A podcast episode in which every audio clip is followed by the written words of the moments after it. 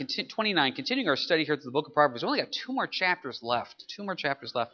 It um, Proverbs was a tough book to get going because I said didn't know for sure how we were going to teach through it. It's not the typical book. Each chapter kind of stands alone. But now that we're 29 chapters into it, I, I thoroughly love this book, and I hope that you've been blessed by the study as well too. And it's always um, kind of bittersweet to end a book. It's always exciting to see where we're going to go next. But uh, we got two more chapters here after today of Proverbs chapter 29. So with that being said, let's jump right into this. Proverbs 29 verse 1. He who is often rebuked and hardens his neck will suddenly be destroyed, and that without remedy. This verse pops up a lot. He who is often rebuked and hardens his neck. This pops up a lot because a lot of times I get phone calls from people in the community or somebody from here church, not usually somebody that comes, but a friend of a friend of a friend, and can you talk to him? Can you talk to her? So I do. And, and this person who's not really active in church or with the Lord, they start saying, Why do bad things always keep happening to me? Why does this always keep happening? Why am I always getting in trouble? Why is nothing ever works out? They always feel like they're constantly, verse 1, always being rebuked. And the heart becomes hard about it. A few years ago, I had a mom come up to me and she was telling me on one of her daughters, and she was like, "James, I'm constantly on her. That's all I do all day is just is just discipline and correct and discipline and correct." And so I asked her. I said, "She always doing something wrong?" And she said, "Yeah." I said, "Well, that's why she's always being disciplined and corrected. If you're always doing something wrong, you're always going to get rebuked." And that's the way it is in life. It, it, to be quite honest, if, if bad choices keep happening again and again, and you keep saying, why, why is the world against me? Well, maybe because you're trying to fight upstream against God's plan for your life. And so what happens when you get rebuked? Your heart becomes hard. Now, the rest of the verses that deal with this, the first one we go to is verse 15. The rod and the rebuke give wisdom, but a child left to himself brings shame to his mother. And jump ahead to verse 17 real quick. Correct your son, he will give you rest. Yes, he will give you delight to your soul. This is something I know for Dawn and I. We're in a stage of life right now with our kids that it feels like we're just in constant correction mode. Four boys, five and under. We're just constantly correcting things left and right. And especially with the third one, Kenan. Kenan is a, handful, and we feel like we're just constantly on him. It seems like the reports of when I get home from church uh, after a day, it's like, okay, how many times did you have to discipline Kenan? You know, it's just almost like this battle report there.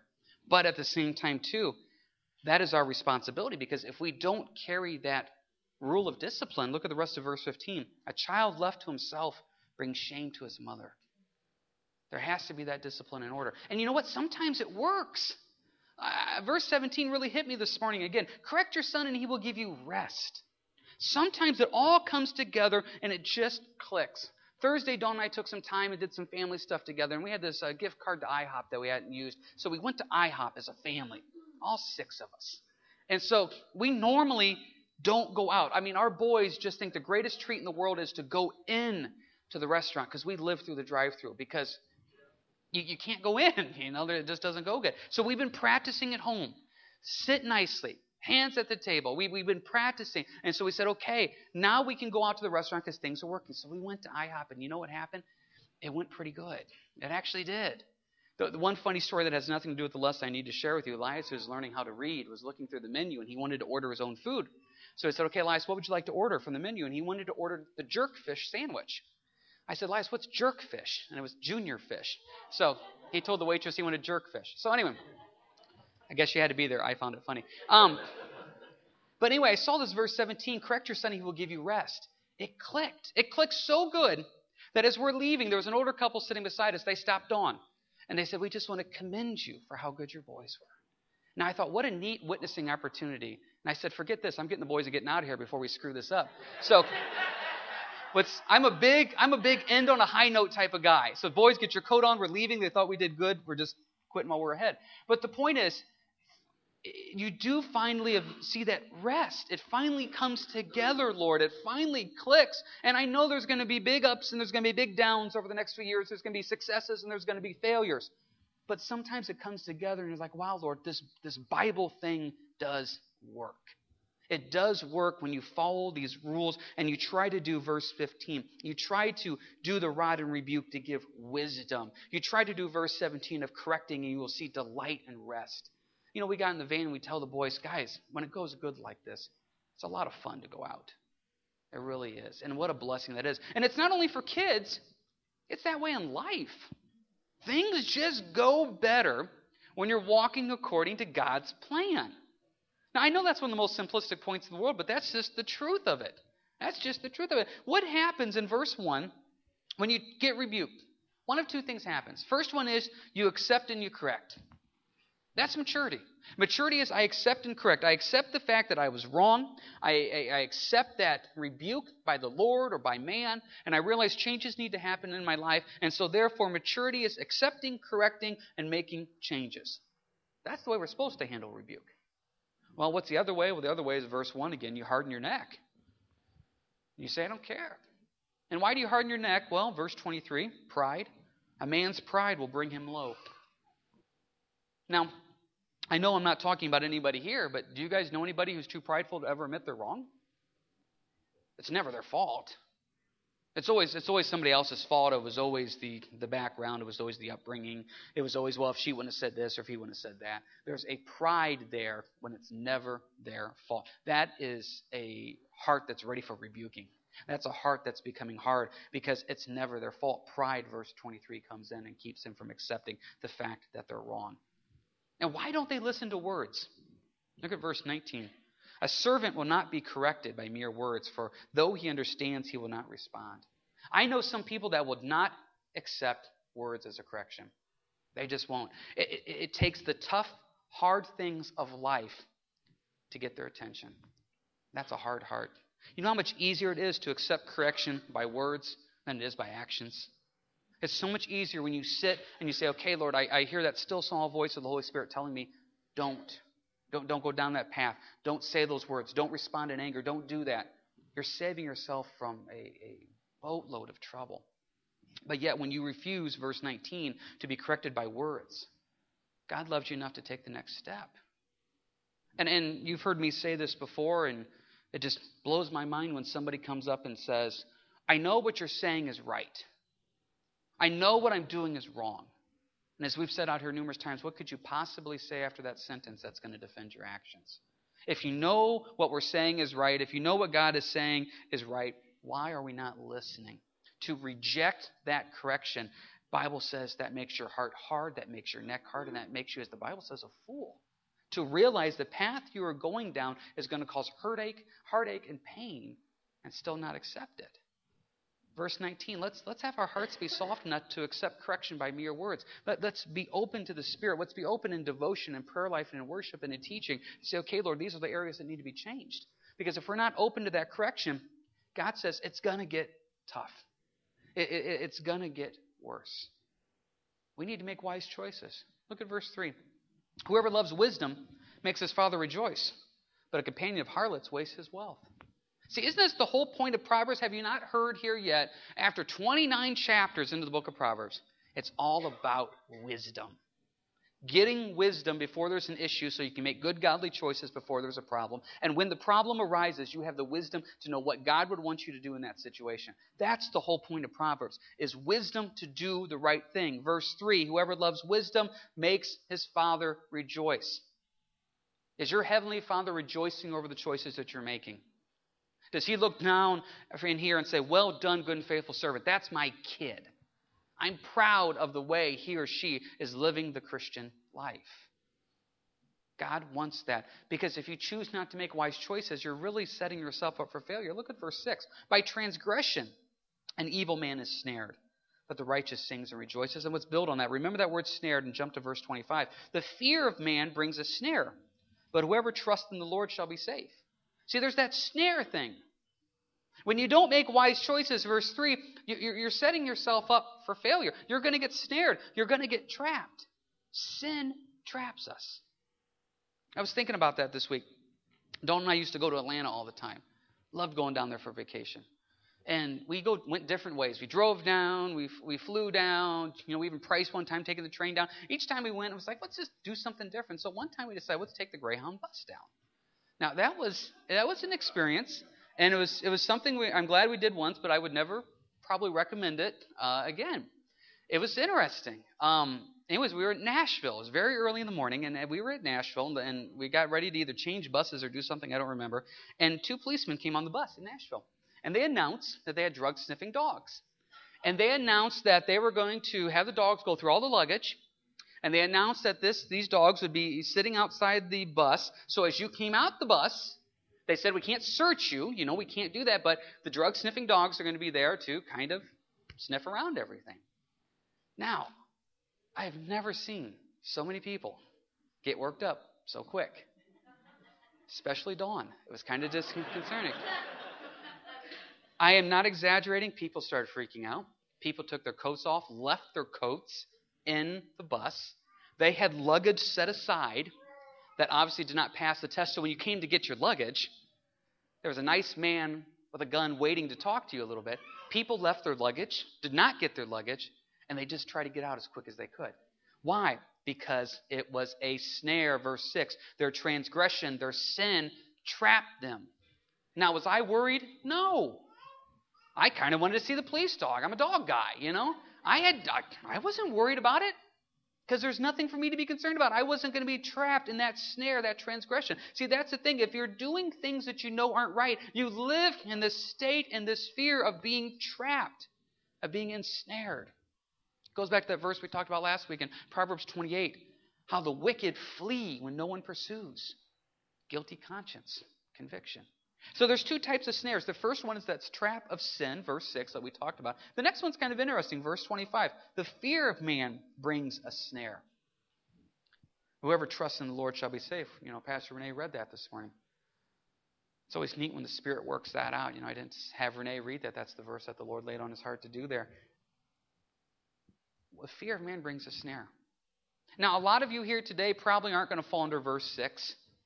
I sure hope that you don't have these hidden sins that you're waiting to be found out about. But verse 25, the fear of man, does that trap you? Well, what's that mean? Fear of man. Do you live in a fear of what others think about you? Do you live in a fear of disappointing other people? Do you live in a fear of confrontation? Do you live in that fear of other people? See, I know a lot of godly, moral people that would not be caught in the snare of sin, but the snare of fear has them. I just want everybody to like me. Why can't we just all get along? Oh, I think I hurt that person's feelings. Oh, I'm so sorry about this. You live in that snare, that fear of what other people think about you. Where God says, wait a second, it's not what other people think about you, it's what I think about you. Turn, if you will, to Luke chapter 12. Let's build on this for a little bit. Luke chapter 12.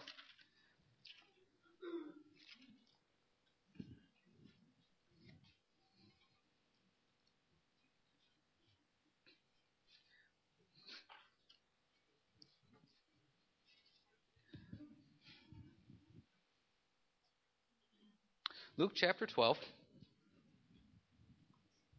We're going to go ahead and start here um, right around verse 4. Verse 4 of Luke chapter 12. And I say to you, my friends, do not be afraid of those who kill the body and after that have no more that they can do to you. Now let's just stop there for a second. In, in the world we live in, in your life, in my life, life is the most important thing.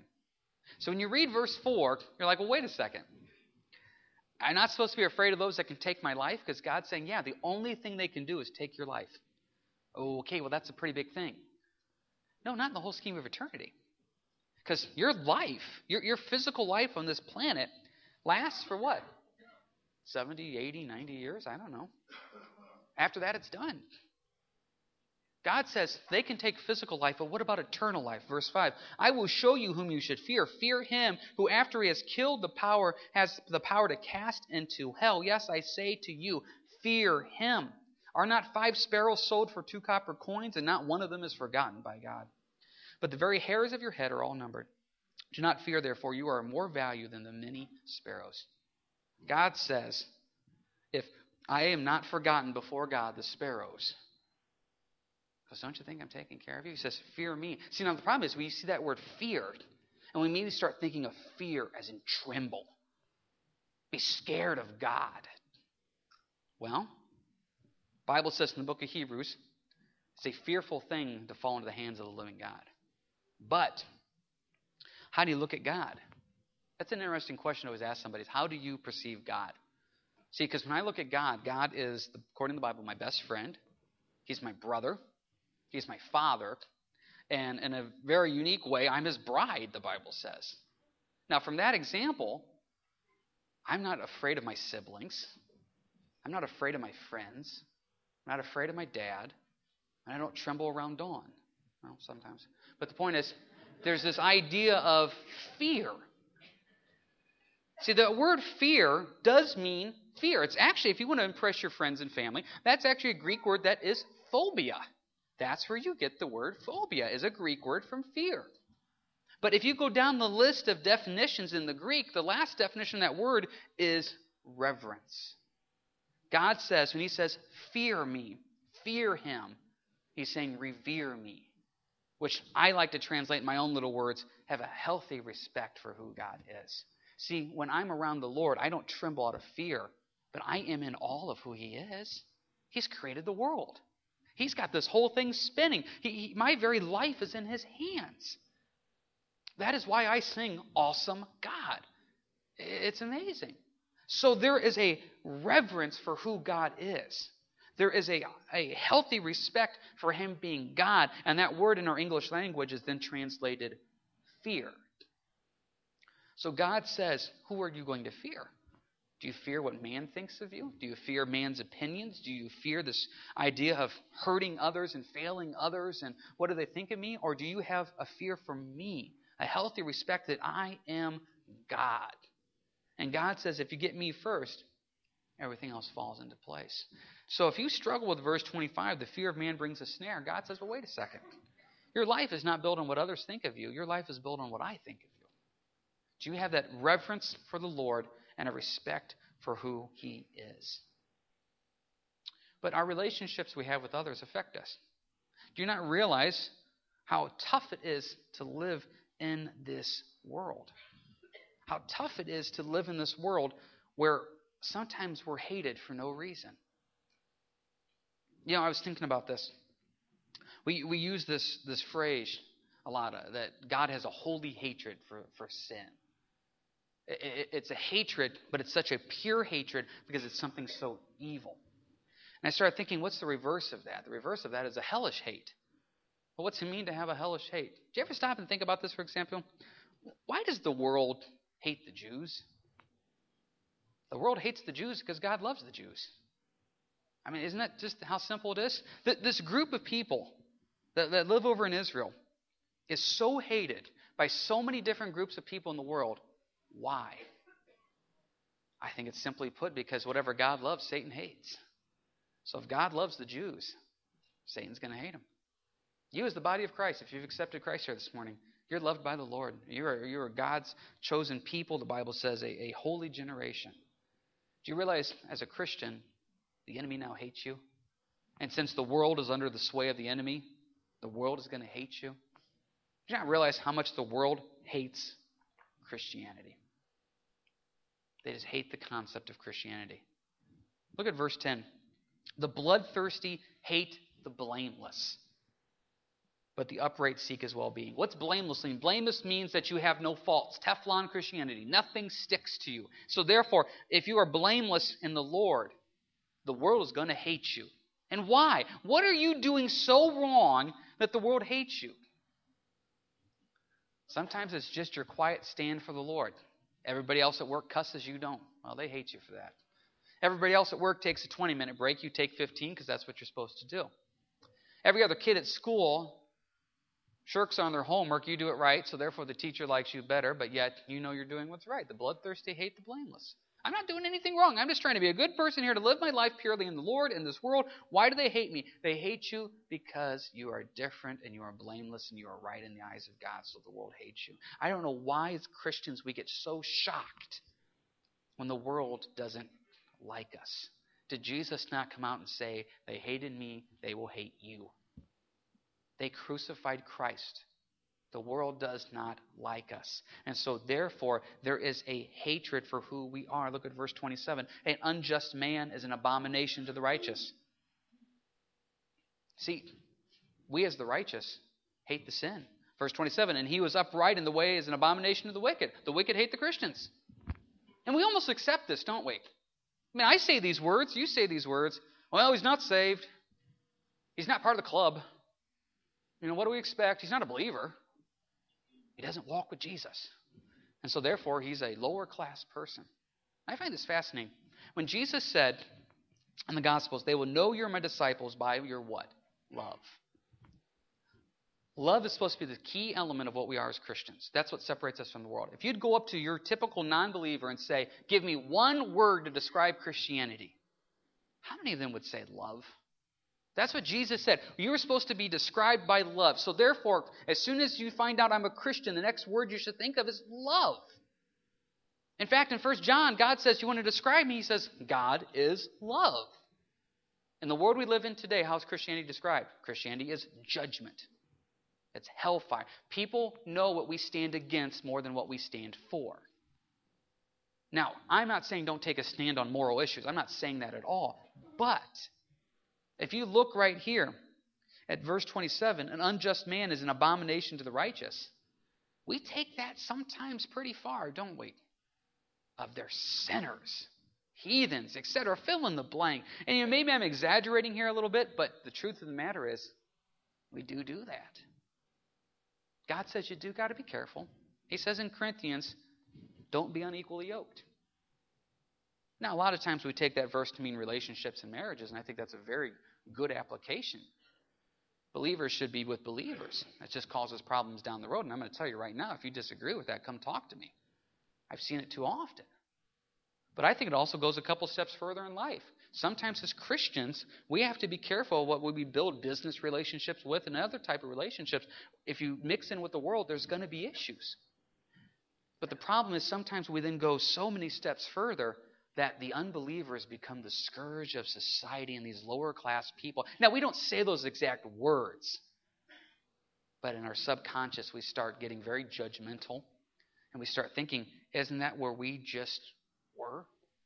Isn't that what we just were doing? Is, is that? Oh, yeah, but I wasn't like them. Oh, boy. Which takes us to the next topic here. How's this for a segue? Politics. Oh my. Someone said, you know, in Proverbs, politics is mentioned a lot. And in fact, here in Proverbs 29, there's five verses that deal with politics.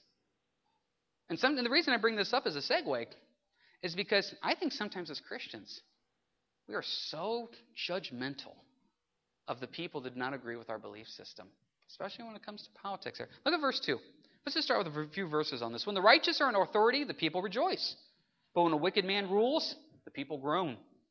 Verse 4 The king establishes the land by justice, but he who receives bribes overthrows it. These are what we call the compare contrast verses. What God is saying is when you have a good person in a political position that is being led by the truth, that's a blessing. But when you have somebody in office where things aren't working out, it becomes a problem. Verse 12 If a ruler pays attention to lies, all his servants become wicked that sin will trickle down from the top and affect everything. You know, I'm a student of history. One of my favorite characters in history is Ulysses S. Grant. Great Civil War general, great man when it came to winning the war, and that was the man that was needed at that time. But as a lot of you know, Ulysses S. Grant became a president later on. Now, if you know anything about Ulysses S. Grant's presidency, it was not good in any way whatsoever. Argumentably, some of the most corrupt years in office that has ever been. I look at verse 12. If a ruler pays attention to lies, all his servants became wicked. Ulysses S. Grant was the type of president that he was as a general. As a general, he was do whatever it takes to succeed, defeat the enemy. And if you look at Ulysses S. Grant from a moral standpoint, not really the type of leader you'd want as a president, but if you wanted somebody to win a battle, Ulysses S. Grant was the man to do it. Well, the problem was he became a political leader he was still the same guy. And verse 12 happened. Paid attention to lies, and all his servants become wicked. It was this trickle down thing that happened. What are we supposed to do? Verse 14 The king who judges the poor with truth, his throne will be established forever. So that's what you want is truth. And if you remember correctly, there's three truths in the Bible. The Bible says that Jesus is truth, the Bible says the Holy Spirit is truth, and the Bible says the Word of God is truth. Imagine a leader that was led by Christ, led by the Spirit, following the dictates of the Bible. Now, that'd be a pretty good leader. Now, don't you like the fact that when you see that verse once again, when you see that idea, verse 14, the king who judges the poor of truth, his throne will be established forever, That's what we call dual fulfillment because verse 14, that's going to happen when Christ rules. When Christ is the king, his throne will be established forever, and he will judge with truth. It's going to be a beautiful, beautiful thing.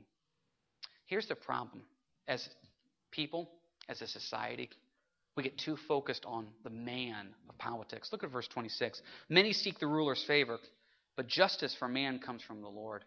What it really comes down to, guys, it's going to be God, not man. And if we have our emphasis too much on what man can do, we're going to be disappointed. We're going to be hurt. And how many times have we seen that where somebody gets into office and we think, okay, this guy finally gets it? He, he is going to do it. He's going to bring it all together. And then we get disappointed in man because we're seeking man instead of the Lord. Turn, if you will, to Titus chapter 3. You know, one of the things that we need to do as believers is have an understanding of what our role is when it comes to things. Titus chapter 3, please. If you want a little bit more info on this, I encourage you to look it up. You can go to Romans uh, chapter 13. You can go to 1 Peter 2. Romans 13, 1 Peter 2, if you want to do a deeper study on this with the idea of government and Christianity. But I think Titus 3 is a, is a good place to just kind of go to here, real quick. Titus 3. Titus 3, verse 1. Remind them to be subject to rulers and authorities, to obey, to be ready for every good work. Let's stop right there.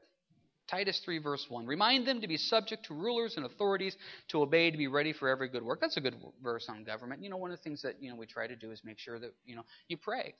You know, Pastor Renee, you know, prays, you know, every Sunday there for our men and women serving the field. We pray for godly wisdom for our nation. One of the things that's on the prayer request sheets, if you grab it, is that passage of praying for our leaders.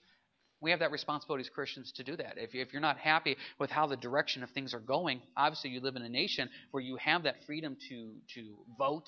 You have that freedom to make your opinion known. You can write letters. You can do this. And I encourage you to get involved with those type of things to take a moral stand. There's nothing wrong with that. But ultimately, the best thing that could happen is to pray. That's the best thing that you can do. See, the problem is we usually stop after verse 1. Okay, continuing this theme of politics, look at the first part of verse 2. To speak evil of no one. Oh, Christians, we're guilty of that when it comes to politics. Some of the meanest things I've ever heard are from believers talking about non believers in politics.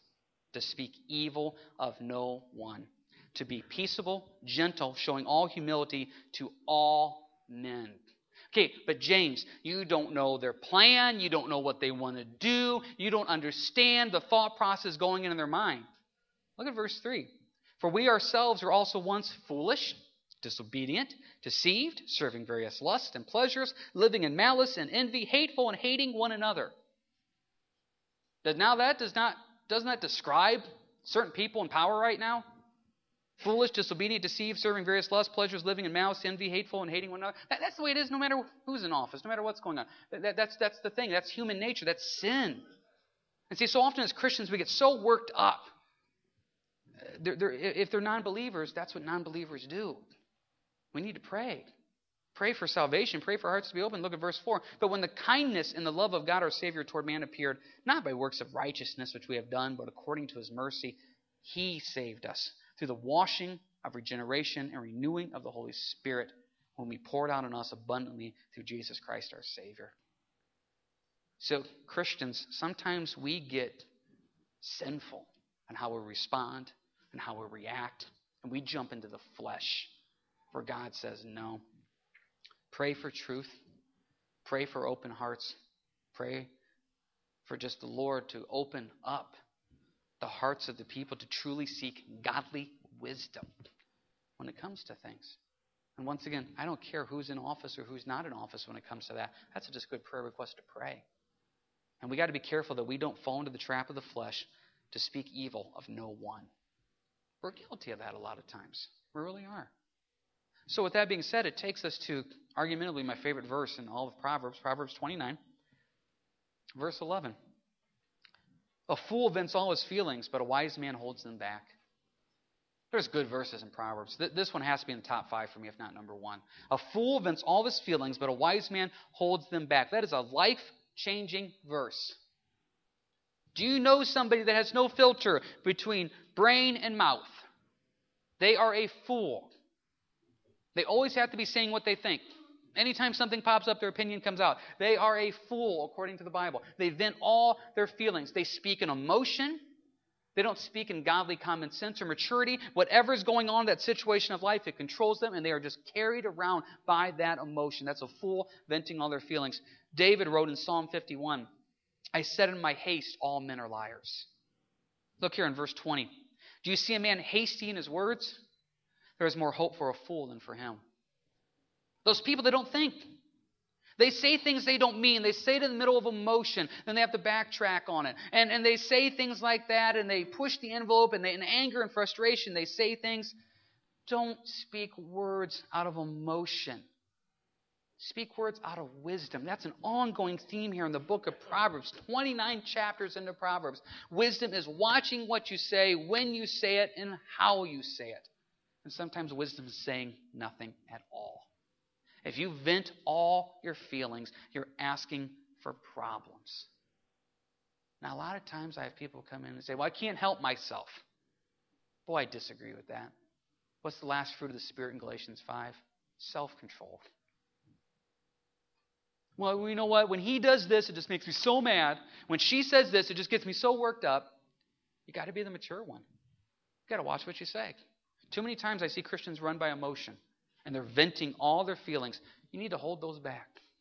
And you've heard me say before, a pet peeve of mine hold them back in purity. I know people that hold them back, but they sure want to let you know they're still ticked. I'm not going to say anything because that'd be wrong.